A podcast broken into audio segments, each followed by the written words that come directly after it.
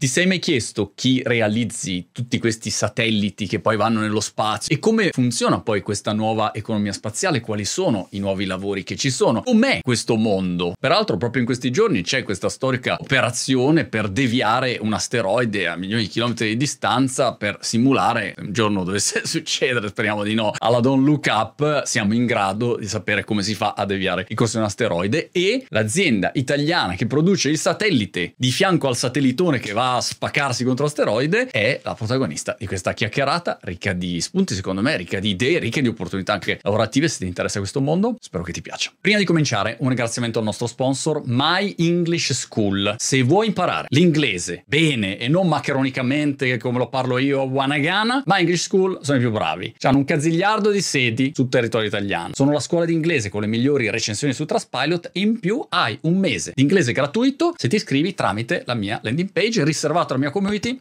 Grazie, provalo.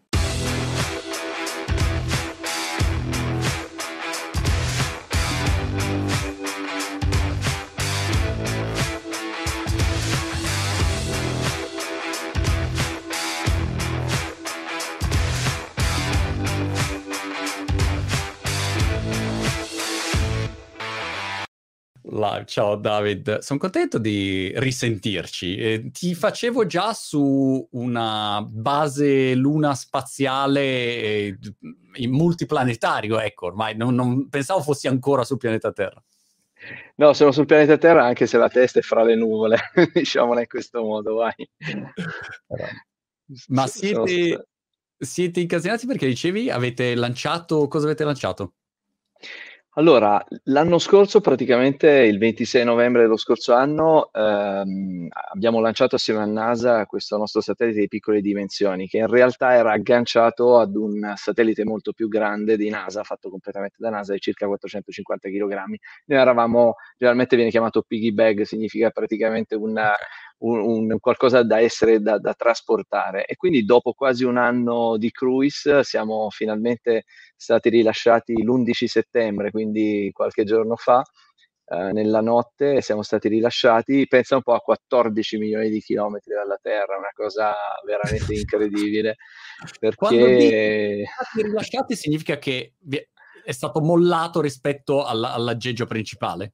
Corretto, sì, sì, siamo stati proprio mollati dall'aggeggio principale, lasciati con eh, ancora tutto spento, tutti i computer spenti, i pannelli solari retratti, eccetera, eccetera. Quindi ci siamo trovati proprio a piombare nostro, con la nostra Licia Cube, con il nostro satellite nel buio profondo. E, e, quindi a quel punto abbiamo cominciato le missioni e la missione poi ti racconto e l'abbiamo seguito proprio qui dall'interno del nostro centro di controllo. Abbiamo adesso ancora qualche display dell'ultimo contatto che abbiamo fatto praticamente ieri sera, anzi questa notte, con, con, il nostro satellite. Ti posso raccontare i primi momenti che sono dei momenti incredibili perché come sai quando si va nello spazio tu puoi provare, testare quello che vuoi, ma in realtà the first time è sempre praticamente quando realmente eh, accedi allo spazio, sei nello spazio e cerchi praticamente di comunicare con il tuo satellite oppure con, con quello ma che è la stazione. David, dimmi come funziona, cioè tu sapevi chiaramente la data, l'orario preciso del, del rilascio e a quel punto cioè come funziona? C'è tipo la NASA che ti chiama su WhatsApp e dice dai, guarda, come funziona la comunicazione?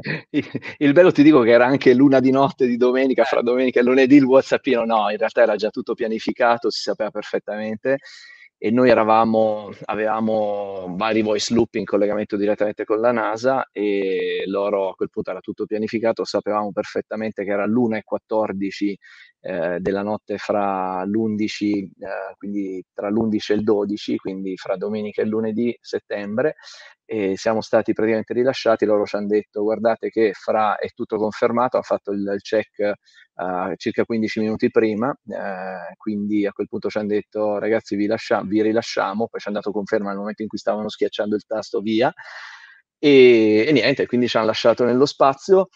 Ma la cosa incredibile, poi c'erano chiaramente tutto il nostro team qui che seguiva le operazioni, una, una front room dove sono io adesso, Uh, che doveva ricevere la telemetria direttamente dalle antenne immense che, sono, che si chiamano della Deep Space Network e poi nella parte posteriore anche un team ingegneristico che seguiva e supportava quello che faceva pr- praticamente la front room. E guarda, ti posso raccontare che ho perso un po' di anni di vita in quel momento. Ci sono delle.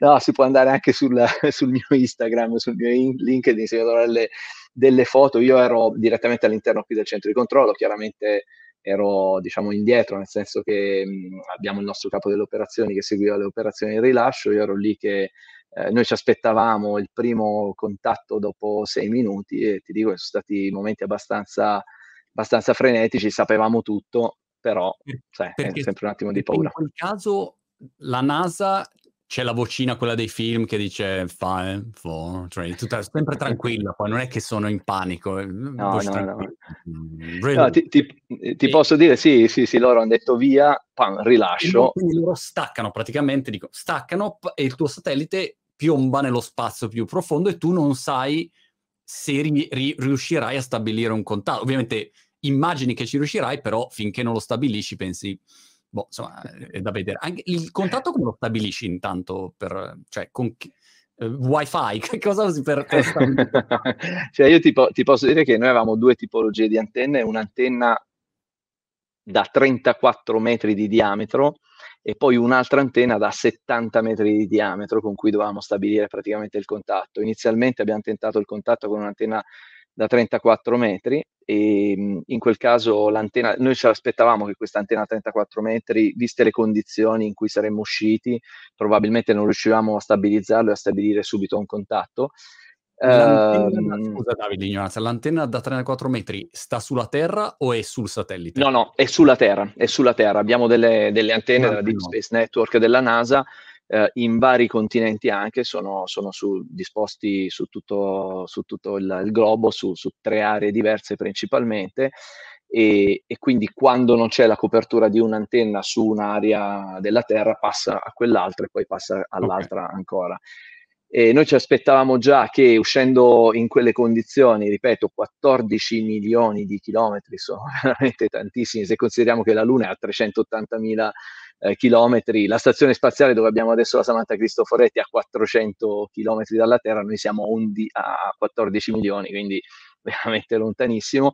Ci aspettavamo già che probabilmente quell'antenna in quelle condizioni, anche nel momento in cui andavamo a stabilizzare il, l'assetto del nostro satellite, che era fatto tutto in automatico, probabilmente con quell'antenna non saremmo riusciti a coprire e a ricevere il primo segnale. Però puoi immaginare, eh, ci aspettavano il primo segnale a 6 minuti, e invece ha ritardato un attimo fin quando poi non l'abbiamo uh, praticamente preso con l'antenna più grande da 70 metri e lì ti passa veramente tutta la vita. Quindi, guarda, è, è, veramente significativo andare, ripeto, su Instagram o su LinkedIn, si vedono alcune immagini eh, sia dei miei colleghi, del capo delle operazioni, anche le mie, per quanto loro fossero super tranquilli, avessero tutte le procedure eventualmente da, da seguire con una serie di comandi che si mandavano eventualmente all'oscuro in blind, come si, si usa dire, però è chiaro che ti passa tutta la vita perché andare nello spazio sembra semplice, ma è una cosa super, super complicata.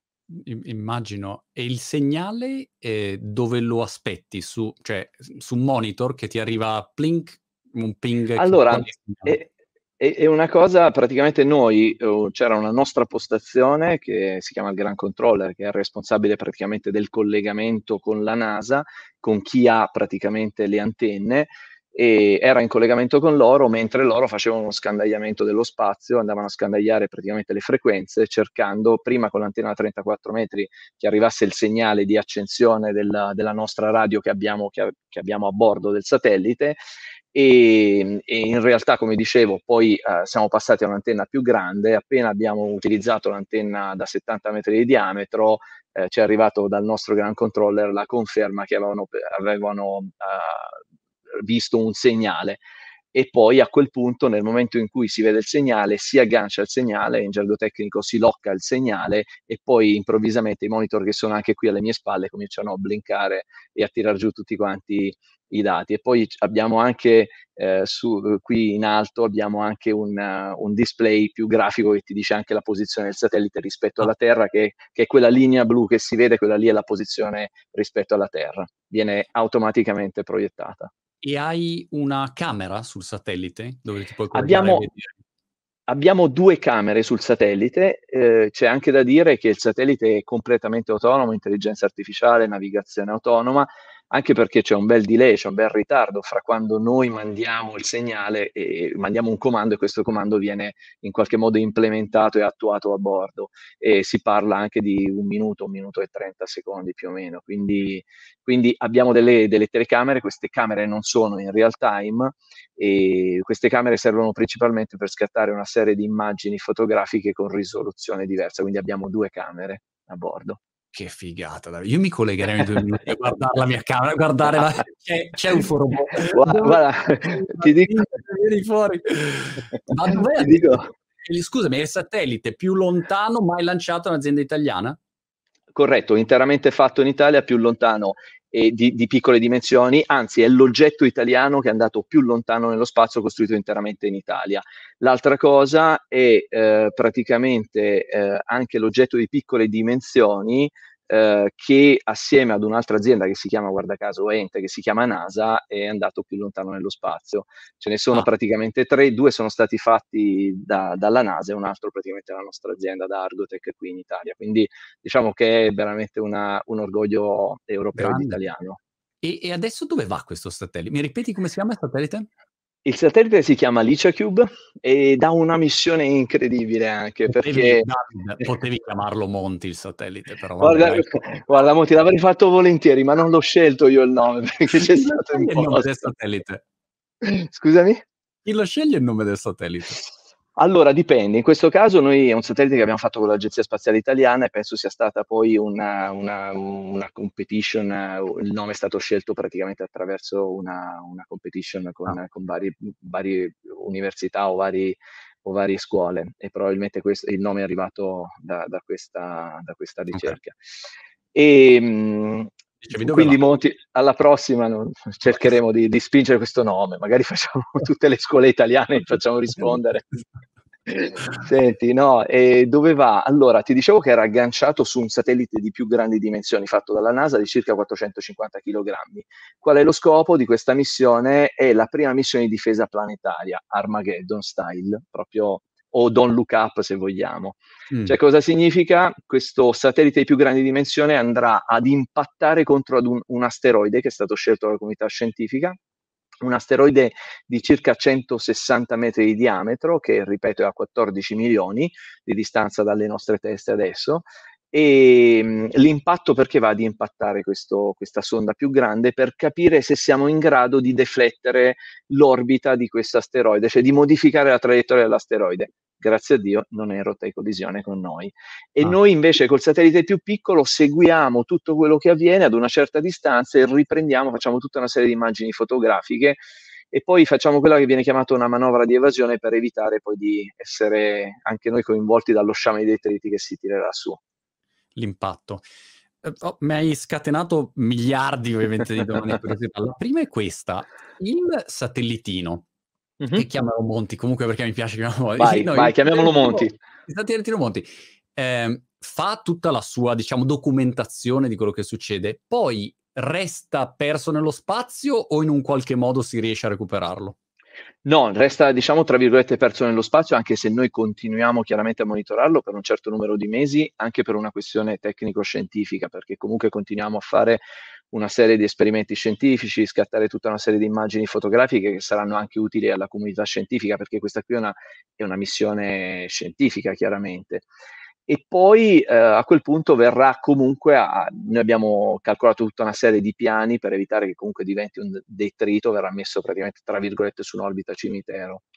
Ok. E invece il satellitone grosso eh, quello lo perdiamo contro l'asteroide, non fa tipo quello... guerre spaziali, guerre, guerre stellari che fa zzz, campo di forza, no. è proprio va no. impatto fisico. Quello è proprio un impatto cinetico e si distrugge no. completamente, per cui quello lì non lo chiameremo mai Monti, mentre l'altro lo chiamiamo Monti. Chiaro. Ma ehm, l'altro giorno parlavo con, uh, con la Simonetta di Pippo de- del valore eh, economico anche all'interno, ad esempio, de- de- degli asteroidi. Citava delle cifre incredibili, insomma, in Don't Look Up c'è tutto il discorso di materiali preziosi che uno potrebbe prendere. Sì. E eh, nel momento in cui eh, questa operazione, uno volesse fare questa operazione di sfruttamento economico, vabbè, diciamo, ob- obiettivo numero uno è deflettere, immagino, perché questo mi sembra l'obiettivo principale. E, e in quel caso, però, una volta che tu sai calcolare qual è la forza di, cinetica per, per, spostare un asteroide in base alle dimensioni, poi immagino a quel punto puoi anche ragionare su uh, come agganciarti, come fare uno sfruttamento o, o roba da film. No, non è roba da film, in realtà le, le, consideriamo sempre due tipi di operazioni completamente diverse, cioè una in qualche modo, come, come in questo caso, è un'operazione scientifica per riuscire a capire se in un futuro ci dovesse essere un oggetto in collisione con la Terra, se riusciamo in qualche modo a difendere il nostro pianeta. L'altro tipo è uno sfruttamento economico, probabilmente come diceva anche la Simonetta di Pippo, perché questi asteroidi contengono un sacco di risorse di, di materie prime che potrebbero essere di grandissimo interesse sulla Terra e quindi eh, sarebbe un altro tipo di missione completamente diversa che significherebbe atterrare con una serie di navicelle con la capacità anche di fare un drill, quindi entrare all'interno, recuperare questo tipo di risorse minerarie e poi a quel punto ritornare sulla Terra con quello che si è recuperato. Questo, questo sicuramente è un altro tipo di missione, ha dei grandissimi interessi economici, per cui non è detto che in realtà già, già qualcuno ci sta pensando okay. dal punto di vista commerciale. Ok.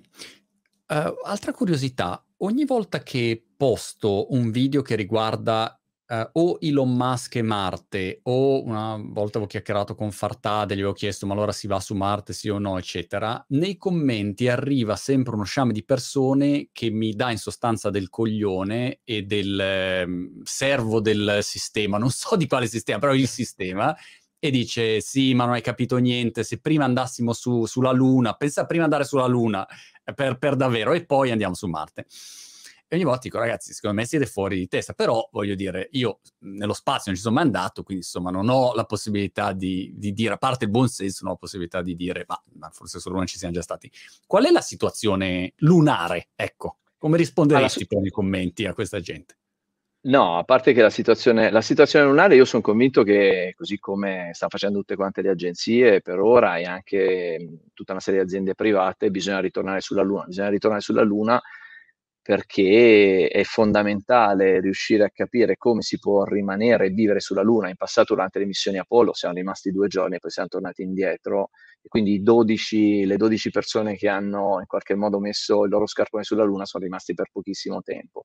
Invece bisogna capire come si vive lontano dai 400 chilometri della Stazione Spaziale Internazionale, dove oggi, come sappiamo, c'è la, la Samantha Cristoforetti e altri astronauti, e che probabilmente è una cosa completamente diversa. Sai, lì siamo a 385.000 km dalla Terra e quindi le condizioni sono abbastanza diverse. Bisogna in qualche modo andare a creare una situazione in modo da creare dei moduli spaziali e riuscire a utilizzare quelle che noi chiamiamo le in situ, in situ resources, cioè le, ad esempio la regolite lunare per cominciare a costruire dei moduli, cercare anche in qualche modo di proteggersi e mh, cerchiamo prima di capire come si vive sulla Luna e poi sicuramente possiamo con- cominciare a fare un viaggio più lontano verso Marte. Sappiamo benissimo anche il discorso psicologico, andare su Marte significa praticamente rimanere almeno 24 mesi, almeno due anni lontani eh, da quella che è la gravità terrestre e questo comporta non solo dei problemi dal punto di vista psicologico, e magari poi lo guardiamo cosa significa andare verso Marte, ma soprattutto anche al nostro corpo. Già gli astronauti, stando sei mesi, abbiamo fatto anche esperimenti di un anno sulla stazione spaziale, cominciano comunque a, il, il, nostro corpo comincia ad avere delle problematiche. E noi pensiamo, il nostro corpo è una macchina perfetta che si riadatta a quelle che sono le condizioni della microgravità, come sulla stazione spaziale internazionale. Però dobbiamo considerare anche che se dovessimo andare su Marte, Uh, sfruttando questo avvicinamento e allontanamento da Marte. Infatti, se, se, ricordiamo, ogni tanto d'estate vediamo questo puntino rosso che si scaglia nel cielo ed è Marte che in qualche modo gioca ad avvicinarsi alla Terra ogni tanto. Però comunque se lanciassimo in quelle condizioni significherebbe arrivare su Marte circa sei mesi dopo, otto mesi dopo in una mm. navicella dove ospita praticamente dalle 3 alle 4 persone all'interno, in uno spazio molto confinato. Ma tu immagina dal punto di vista psicologico avere una persona accanto per sei mesi, cioè è mm. veramente...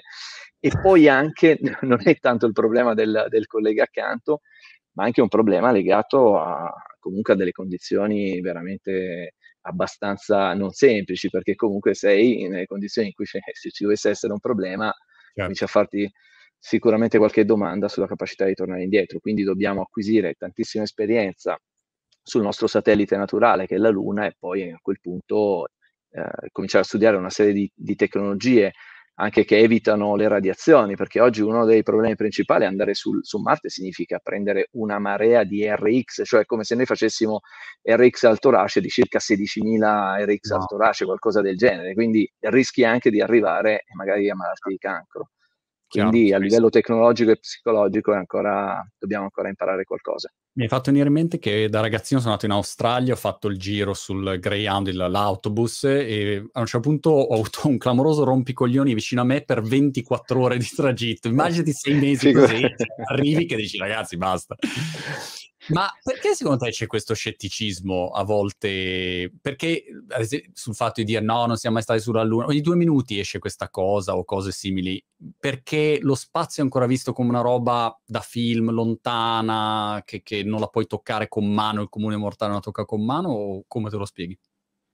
Ma io me lo spiego dal fatto che secondo me c'è anche... Eh, tanta poca informazione perché le persone non capiscono che la maggior parte delle tecnologie che noi utilizziamo oggi arrivano dalla ricerca eh, spaziale e non solo chiaramente, però anche m- moltissime tecnologie arrivano dalla ricerca spaziale come le telecomunicazioni, come tantissimi materiali che magari oggi indossiamo e abbiamo, eh, abbiamo come, come, cosa normale in, in, apparecchiature nostre, arrivano dalla, dalla tecnologia eh, spaziale perché andare nello spazio è complicatissimo, andare nello spazio significa far funzionare qualcosa eh, che, che, va oltre ogni limite e questo fa sì che la ricerca in qualche modo alla fine ti ritorni con tutta una serie di applicazioni materiali e tecnologie che, fanno, che migliorano la vita di tutti quanti i nostri giorni. Quindi probabilmente sono delle persone che giustamente hanno poca informazione, magari leggono poco e quindi hanno, hanno, questo tipo di scetticismo. E quindi, ripeto, investire nello spazio significa migliorare tantissime tecnologie e migliorare la vita eh, di tutti i giorni qui sulla Terra. Poi che ci siamo stati o non ci siamo stati, questo è, sempre la solita, Vabbè, la solita diatriba. Ora è in Capricorn One, insomma, so, quello che, che, che, si vuole vedere si vede. Ma um, in realtà se, se funzionasse, il, come dire, l'impatto contro l'asteroide, sarebbe comunque una bella boccata d'ossigeno, perché dice, ok, siamo in grado, se succedesse, abbiamo quantomeno un piano per per riuscire a deflettere, perché è uno de- dei grandi rischi, quello lì, Don't Look Up, peraltro film eh, molto... Attuale? Eh, attuale, molto ben fatto. Cioè, eh, il problema è quello, se tu invece sai che hai una, una tecnologia, ehm, diventa, come dire, un, un momento storico nella, nella storia dell'uomo, mm-hmm. immagino. No, è assolutamente vero, perché comunque eh, non è così remoto. Adesso è chiaro che non ci sono asteroidi o meteoriti di queste dimensioni, di 160 metri, che in qualche modo sono oggi in rotta di collisione. Però tantissimi oggetti di dimensioni significative vengono monitorati tutti quanti i giorni proprio per evitare che comunque si possano creare dei danni sulla Terra. E quindi avere potenzialmente una tecnologia pronta eh, con i calcoli che sono stati fatti dai vari scienziati dicendo vabbè se ci fosse un problema io comunque lancio un satellite e vado a intercettare questo asteroide che in rotta potenzialmente potrebbe essere in rotta di collisione con, con la Terra, significa in qualche modo avere la prima arma di certo. protezione planetaria. Mi baso sulla mia conoscenza dello spazio basata su Avengers e film similari, quindi può avere delle lacune leggermente tecnico-scientifiche. Ma ogni volta che vedi lo spazio ci sono sempre miliardi di, um, di, di oggetti nello spazio, cioè non è vuoto, no? Da, c'è una roba che magari si è rotta, c'è un pulviscolo, fa fium, passa così, insomma, c'è, c'è un sacco di roba. Com- come fai a fare in modo che eh, il satellite, ad esempio vostro, che è su, cioè da un secondo all'altro non piglia dentro qualcosa? Ecco, mi domando sempre quale sia eh, la protezione. Ecco, mi sembra talmente fragile un oggetto nello spazio, qualunque esso sia, eh, che mi chiedo come faccia a sopravvivere. No, questo, no, questo è assolutamente vero e soprattutto su quelle che noi chiamiamo le orbite terrestri basse, cioè man mano che ci avviciniamo alla Terra, oramai abbiamo tantissimi oggetti che, mm. eh, che, che orbitano e quindi diventa anche sempre più difficile riuscire a penetrare lo spazio e andare, andare almeno su orbite basse. E, ehm, innanzitutto tutti questi oggetti vengono monitorati, esistono vari sistemi di monitoraggio. Il problema fondamentale è quando un oggetto si va a scontrare con un altro perché a quel punto crea eh, migliaia, migliaia, milioni magari di pezzi che vengono in qualche modo sparati su varie orbite. Quindi questo è un problema, un problema reale, è un problema che va affrontato, è un problema che diventa sempre più consistente col fatto che eh, aumentano le aziende spaziali, aumentano gli interessi nello spazio e, e quindi e addirittura ancora di più. Oggi praticamente quando dobbiamo mandare un satellite in orbite basse, quindi ad esempio osservazione della Terra, telecomunicazioni e così via, dobbiamo mettere già a bordo e avere anche un team che possa in qualche modo evitare le collisioni con altri satelliti ed essere mm. pronti ad avere propellente per far sì che qualcuno o un, uno o l'altro satellite in qualche modo dia un boost per evitare la collisione. E Quindi sulle... diventa sempre più complicato. E invece quando sei a queste distanze gigantesche? Quando vai molto più lontano puoi avere sempre problemi legati a micrometeoriti perché tu puoi immaginare che la nostra velocità è 7 km al secondo, cioè oggi Licia Cube, anzi Monti scusami, sta viaggiando a 7 km al secondo a 14 milioni di ah. chilometri dalla Terra, quindi un micrometeorite se entra ti, ti trapassa da un lato all'altro il, il tuo satellite. Ok, diciamo è un rischio Conosciamo che chiaramente le dita. Non puoi fare niente, insomma. No, non, non, ci puoi, in quel caso non ci puoi fare niente, così, così, così lontani non si può. Invece, ripeto, sul, sulle basse orbite terrestri ci sono vari sistemi per monitorare gli oggetti che in qualche modo potrebbero andare a collidere con, con il tuo satellite. Ho un'altra domanda stupida, Davide, poi passo a una domanda invece più seria, però non posso fare. Ti salto quella sugli alieni, ma invece no. Immaginiamo che ehm, il satellite che ha le due camere domattina scatta uh-huh. una foto e c'è Captain Marvel e Thor che compaiono, ok? E, cioè, uh noi esistiamo davvero. Tu e si appoggiano hai... anche sui pannelli solari e cavalcano il nostro satellite. Volevamo dire che ci siamo, ecco, siamo qua eh, così, giusto per informazione. Eh. Tu a quel punto hai, come dire, delle guidelines, in questo caso dalla NASA, che ti dice, guarda, cioè, non è che puoi prenderla e postarla su Instagram domani e dire ragazzi, c'aveva la foto di, di Sarebbe una figata, no. però immagino che la NASA dica, oh, se ci sono delle immagini scoperte sorprendente, prima passano da noi, immagino. No, io, io, l'unica guideline, visto che si chiama Monti, dovrei chiamarti e chiederti l'autorizzazione per pubblicarla. No, assolutamente non esiste nessuna guideline. E, no, okay. no, no, non ce l'aspettiamo almeno. Ok, quindi diciamo potrebbe esserci qualunque tipo di rivelazione e, e basta, arriva dritta al grande pubblico così. Sì, direi, direi di sì. Uh, dipende anche molto dal, questo qui è una, diciamo, un contratto con l'Agenzia Spaziale Italiana e anche con la NASA, quindi abbiamo delle policy anche per deliberare, per consegnare le foto. Ora, a prescindere dal discorso dell'alieno o meno, tutte quante le foto per una questione di, mh, eh, contrattuale deve, devono essere validate attraverso un processo di verifica. Senti, come si entra in questo mondo del, della space economy? L'ho chiesto anche alla Simonetta di Pippo, mh, mhmm, che, che, da un lato ha, ha, mille opportunità, un futuro clamoroso, è uno dei settori più interessanti in assoluto da quei prossimi anni, cioè vedo proprio una, un'enormità insomma, di, di, attività, iniziative, eccetera. Dall'altro lato, se uno mi chiedesse, boh, ok, mi, mi, interessa, che cosa faccio? Quali sono i lavori che posso fare? Mhmm, dove vado? Eh, non saprei come rispondere, ecco. Dammi una mano.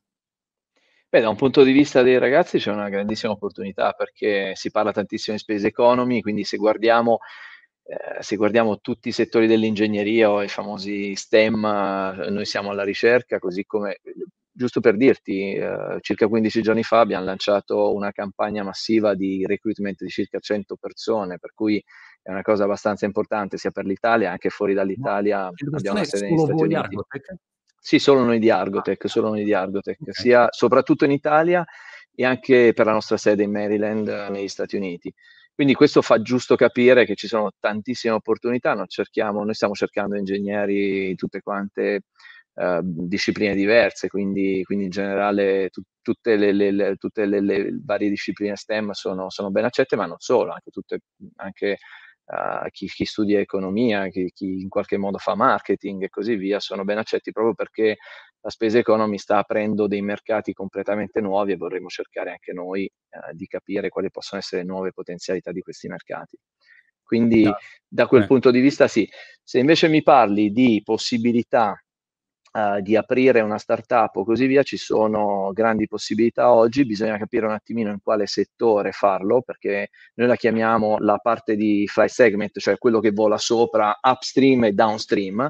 Sulla parte di downstream forse è un po' più semplice perché a quel punto hai bisogno di un'infrastruttura molto più meno eh, meno costosa, per quanto invece riguarda costruire satelliti, costruire sistemi, sottosistemi, hai bisogno di infrastrutture di terra abbastanza importanti perché devi crearti in qualche modo uno stabilimento che abbia le capacità anche di testing di quello che poi manderai in orbita. Non ho capito la parte di downstream che cosa fa.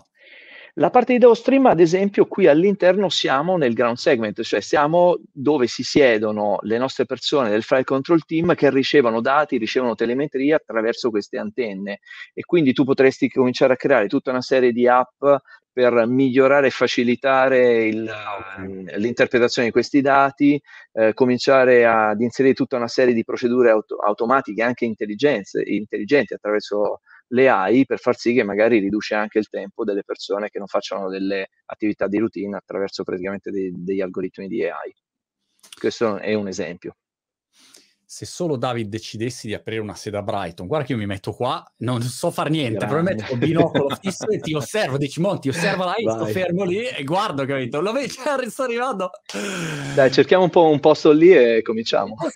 qualcosa, ecco. Il problema, ecco, eh, spesso mi fa piacere che dici anche che ci sono altre professioni, perché la mia sensazione a volte è ecco, che per lavorare in posti così devi essere un geniaccio, cose, ingegneria, cervello matematico, statistico, cioè devi saper risolvere problemi pazzeschi, mm, però insomma immagino appunto che nel momento in cui poi c'è anche un'attività commerciale, a quel punto come un'azienda certo. hai, tanti, hai tanti comparti. Ah, ti racconto, oggi ho passato quasi un'intera giornata con i miei colleghi della parte marketing eh, e anche commerciale per cercare di trovare nuove strategie per aprire nuovi mercati, eh, perché comunque ci sono tantissime possibilità. Se si parla solo, faccio un esempio, di osservazione della Terra, e i dati e le immagini che possono arrivare dalla, da, da, dalla, dalla, dall'alto eh, sono delle immagini che possono avere delle immense applicazioni nel futuro. Fammi un esempio di, di che tipo di applicazioni puoi avere.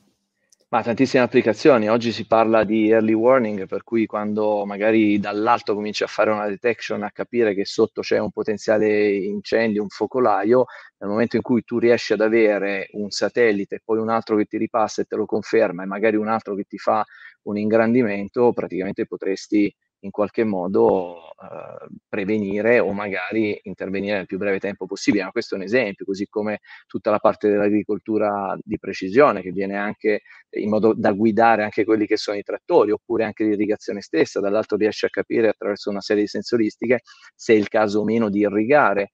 E quindi questi, questi sono solamente alcuni degli esempi e ti posso assicurare, oggi parlavamo di questo, noi abbiamo, stiamo aprendo una serie di potenziali opportunità in mercati, ma è solo un'apertura perché poi te ne arriveranno tante altre, così come, non so, quando abbiamo cominciato a, a utilizzare il GPS non avremmo mai immaginato che a quel punto lo linkavi al ristorante andando a cercarlo oppure tante altre applicazioni del genere. Quindi noi siamo solamente all'inizio e ne vedremo secondo me davvero delle belle utilizzando immagini, utilizzando la parte di telecomunicazioni dall'alto. Avevo visto anche l'analisi di quanta gente, con le foto dall'alto, di quanta gente sta in un supermercato, di come si muovono, se, se sì. è più, cioè, più, richiesta, meno richiesta, per prevedere anche i trend. Ecco, quello anche una parte. E, e quello è incredibile perché quello fa parte, ne, ne, parlavamo oggi, ne abbiamo parlato spesso negli ultimi mesi, fa parte praticamente di quello che è un post-processing. Cioè se tu prendi questa immagine magari non ti dice niente, ma se tu la vai a inserire e a, a mettere in relazione con tanti altri dati, ad esempio con la demografia per, per capire eh, la popolazione che è lì o comunque mettere in relazione con gli spostamenti o tante altre cose, secondo me hai dei dati incredibili che ti serviranno per, per applicazioni future per tante applicazioni. So anche David che mh, mhmm, state lavorando e lavorate anche su progetti vostri, ecco questo nel caso della NASA è un progetto um, diciamo in partnership, però fate sì. anche cose, cose, vostre, che, che cosa, cosa, bolle in pentola, bolle o, bolsci, o bollisce, o bolle insomma. Facciamo... che cosa è in pentola? Ma in pentola abbiamo, abbiamo, tantissime cose. Il classico esempio eh, si raccontava prima proprio di questa osservazione della Terra attraverso una costellazione di satelliti sempre di piccole dimensioni, un po' più grandi rispetto al Monti che sta volando adesso, oppure a un altro che volerà praticamente a fine mese e dei satelliti, quelli là sono satelliti da circa 15 kg, invece una cost- stiamo immaginando una costellazione di circa 50 kg eh, che ruoterà attorno alla Terra facendo tutta una serie di immagini fotografiche e a terra metteremo in relazione queste immagini con tanti altri dati, altri sensori e quindi per dare un dato sempre più importante a quella che può essere il farmer che va lì col suo trattore oppure aziende che magari devono monitorare dall'alto, non so, le pipelines oppure eh, i cavi dell'elettricità e tante altre cose. Questo è sicuramente un progetto importante su cui stiamo lavorando e poi un altro, eh, visto che si parla di Luna, stiamo lavorando su un progetto sempre di satelliti di piccole dimensioni con una costellazione attorno alla Luna eh, per far sì che tutti i rover, i lander e magari anche gli uomini e le donne che arriveranno sulla Luna possano comunicare verso i centri di controllo, magari eh, chiamare, chiamare, casa. Questa, questo programma si chiama Andromeda ed è un programma che abbiamo studiato sia qui in Italia con la nostra sede italiana, ma anche con la nostra sede negli Stati Uniti e collaborando direttamente anche con la NASA attraverso la sede negli Stati Uniti. Wow. E Elon come me lo collochi in tutto questo? Perché anche lui ha i suoi fan e i suoi detrattori e a prescindere da lui, insomma, SpaceX però, insomma, senz'altro ha dato una spallata anche tem- sul tema dello spazio, eccetera, eccetera. Che, che visione hai tu di quello che stanno facendo?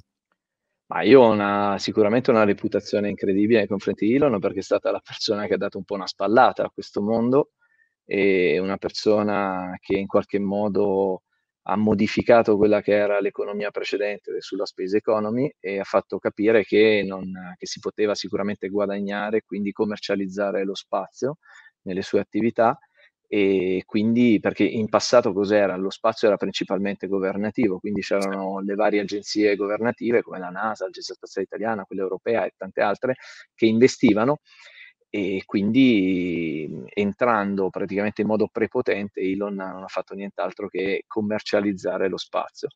Grazie anche a questi vettori spaziali riutilizzabili ha fatto sì che anche l'accesso allo spazio, cioè arrivare nello spazio diventasse molto più economico e quindi in questo caso sono nate tante altre applicazioni e soprattutto tante aziende che se lo possono permettere adesso di raggiungere lo spazio e anche tante altre applicazioni che potrebbero essere utilizzate e avere dei ritorni importanti qui sulla Terra. Quindi cioè... vorrei avere anche io tanti detrattori come lui. Ma sì, fate qualcosa con SpaceX o, o, siete diretti con la Abbiamo, NASA? Eh, no, abbiamo anche lanciato non direttamente, sì, con, su un veicolo, su un vettore di SpaceX, ad esempio il famoso Monti di cui si parlava prima è stato lanciato ah. sul, su SpaceX, sì.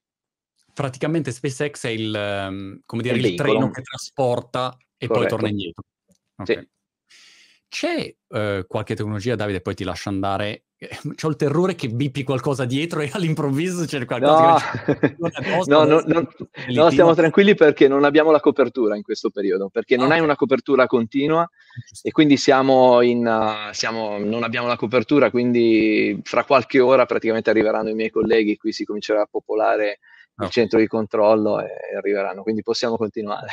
C'è qualche tecnologia che secondo te, non appena si sblocca quella complessità tecnologica si può fare un salto quantico per quello che riguarda lo spazio? C'è qualche problema che tu vedi mh, ancora irrisolto e che, che, che, che, se appena si riesce a, a, superare a quel punto possono, come dire, si può avanzare molto più rapidamente? Ma allora, eh, ti posso dire, prima parlavamo della famosa di, di Marte, eh, sicuramente uno dei problemi fondamentali è riuscire a proteggere eh, gli astronauti o comunque i turisti o chi andrà su questa navicella spaziale dalle radiazioni. Questo è assolutamente fondamentale perché altrimenti rischiamo di arrivare su Marte o ritornare eventualmente sulla Terra con, uh, con una condizione di salute non sicuramente ottimale. Questa è fondamentale.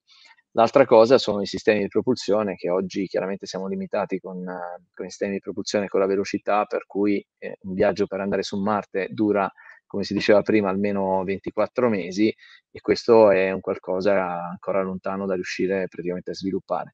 L'altra cosa che mi piacerebbe vedere nel tempo e eh, copiando anche rispetto a quelle che sono alcune cellule che si vedono in giro, cellule che abbiamo qui sulla Terra, che sono self-healing, cioè che si autoriparano. Se c'è un problema si autoriparano da sole. Sarebbe bello che magari anche i sistemi tecnologici e la nostra elettronica in qualche modo, se, se avesse un problema, riuscisse in qualche modo a ripararsi. E, ehm, ad oggi noi lavoriamo su tutta una serie di algoritmi, di sistemi di backup o comunque algoritmi che fanno la detection di quelle che sono le failure, cercando poi di fare una recovery nel momento in cui c'è un problema. Invece in futuro sarebbe molto bello magari avere dei sistemi che copiando da quelli che sono i sistemi di autoriparazione delle cellule possano funzionare allo stesso modo. Questa sarebbe una figata pazzesca, ma anche per casa mia, cioè pensa, c'ho una porta rotta da un sacco di tempo che se si autoripara, ma questa sarebbe, cioè, ma è, è fattibile, cioè, secondo te che è una cosa fattibile che vedremo, come dire, da qua. Qualche... Allora, allora ti, ti, voglio dire, non parlavo della tua porta perché lì è un po' più complicato. lì se non vai...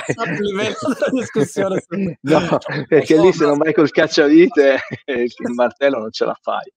Parlavo di sistemi molto più complicati come possono essere magari delle CPU, delle memorie, dove magari hai delle locazioni di memoria che, che a quel punto si cimiscono e avere dei sistemi che in qualche modo vanno a fare una detection e automaticamente vanno a ristabilire un livello eh, di, di, di, lavoro come quello iniziale.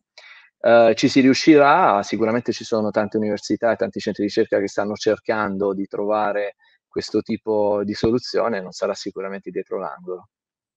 Super, Davide, è sempre illuminante parlare con te. Spero di incontrarti presto. Non ci siamo mai visti di persona. Eh, prima o poi vorrei venire a trovarti, insomma, la prima occasione. E mm, bocca al lupo per tutto. Vi terrò monitorati a distanza e mh, se apri la sede a Brighton sappi che sono qua. Compro il binocolo già così nel caso sono già pronto.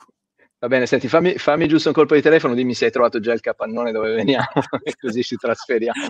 C'ho, c'ho, il giardino, ecco, c'ho il giardino qua, potrebbe essere... Ah sì, dai, possiamo mettere una tenda e cominciare a lavorare lì assieme, senza lasciare l'Italia perché sai che sono affezionato e quindi la sede sì. principale la lasceremo sempre qui. Grande. David, alla prossima. Ciao ciao. Ciao.